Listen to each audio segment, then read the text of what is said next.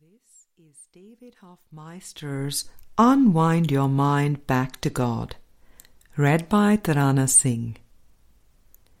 In today's reading, we continue with Book 2, Unlearning the World. In Chapter 1, this is Section 4. Question everything you think you think. Then, enter into stillness. Hi, David. I have been studying the course for about 11 years. While I have made progress, I despair of ever really getting to the quiet, happy state so many students refer to.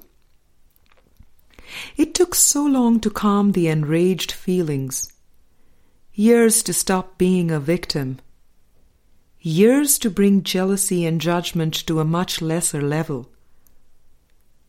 I am grateful for this. But although I appear quiet and loving, the tempest is so close, and my abdominal anxiety increases when I do the lessons and read the text. Do most students have this resistance, but whine less? I'm not sure if I'm asking for answers or for special support. I really do love us. Mostly. Beloved one, thanks for your email and your devotion to awakening.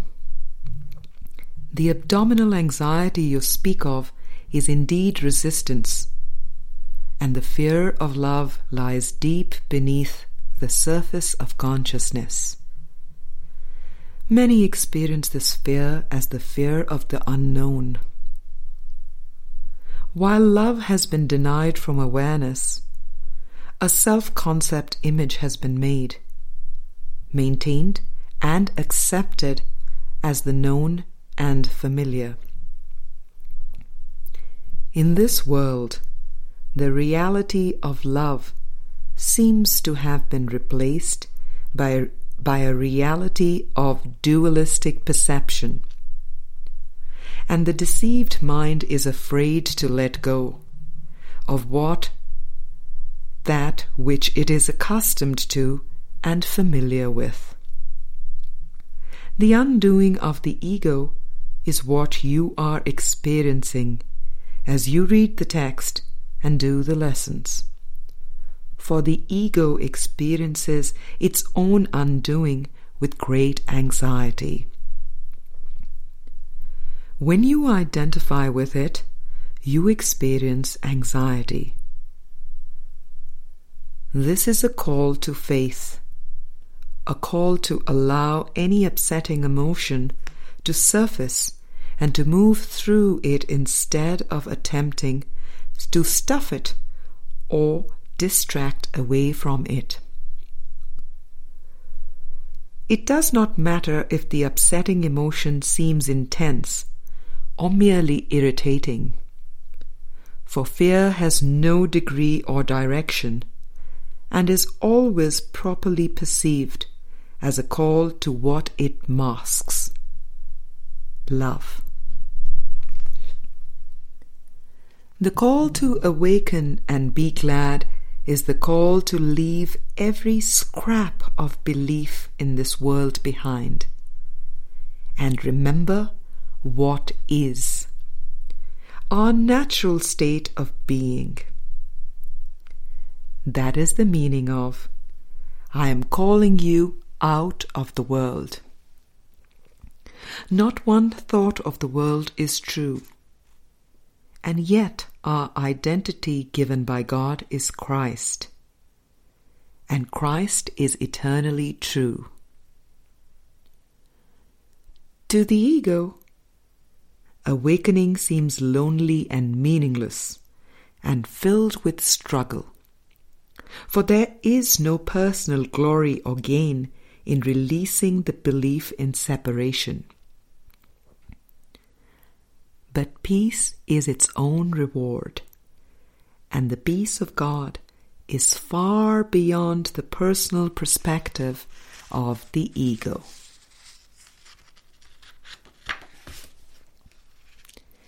ACIM is a tool to open the mind to deep meditation. The lessons are designed to help train the mind to be still. Peace and stillness go together and cannot be found apart. As you deepen, you will seem to question everything you believe. And as you are drawn into the silence, you will approach a surrender point. This is the point of not knowing or understanding anything about the world of appearances. A point of, I do not know what anything is for. And through this point of humility, the truth is made welcome in awareness. In happy laughter is the truth plainly apparent as all there is. Truth is one, and dualistic perception is laughable. For there is nothing that can be an opposite to what is forever one. Mysticism is emptying the mind of everything it thinks it thinks and thinks it knows. Mysticism is seeing from the dreamer of the dream perspective. Peace and forgiveness are the feeling and perspective of non judgment. For what is the same cannot be different, and what is one cannot have separate parts. It is impossible to reconcile dualistic perception with God. Yet happily, remembrance of God's oneness is inevitable. Let nothing come before you that you would not release and open to the call to stillness. Divine silence is our heart's state of desirelessness.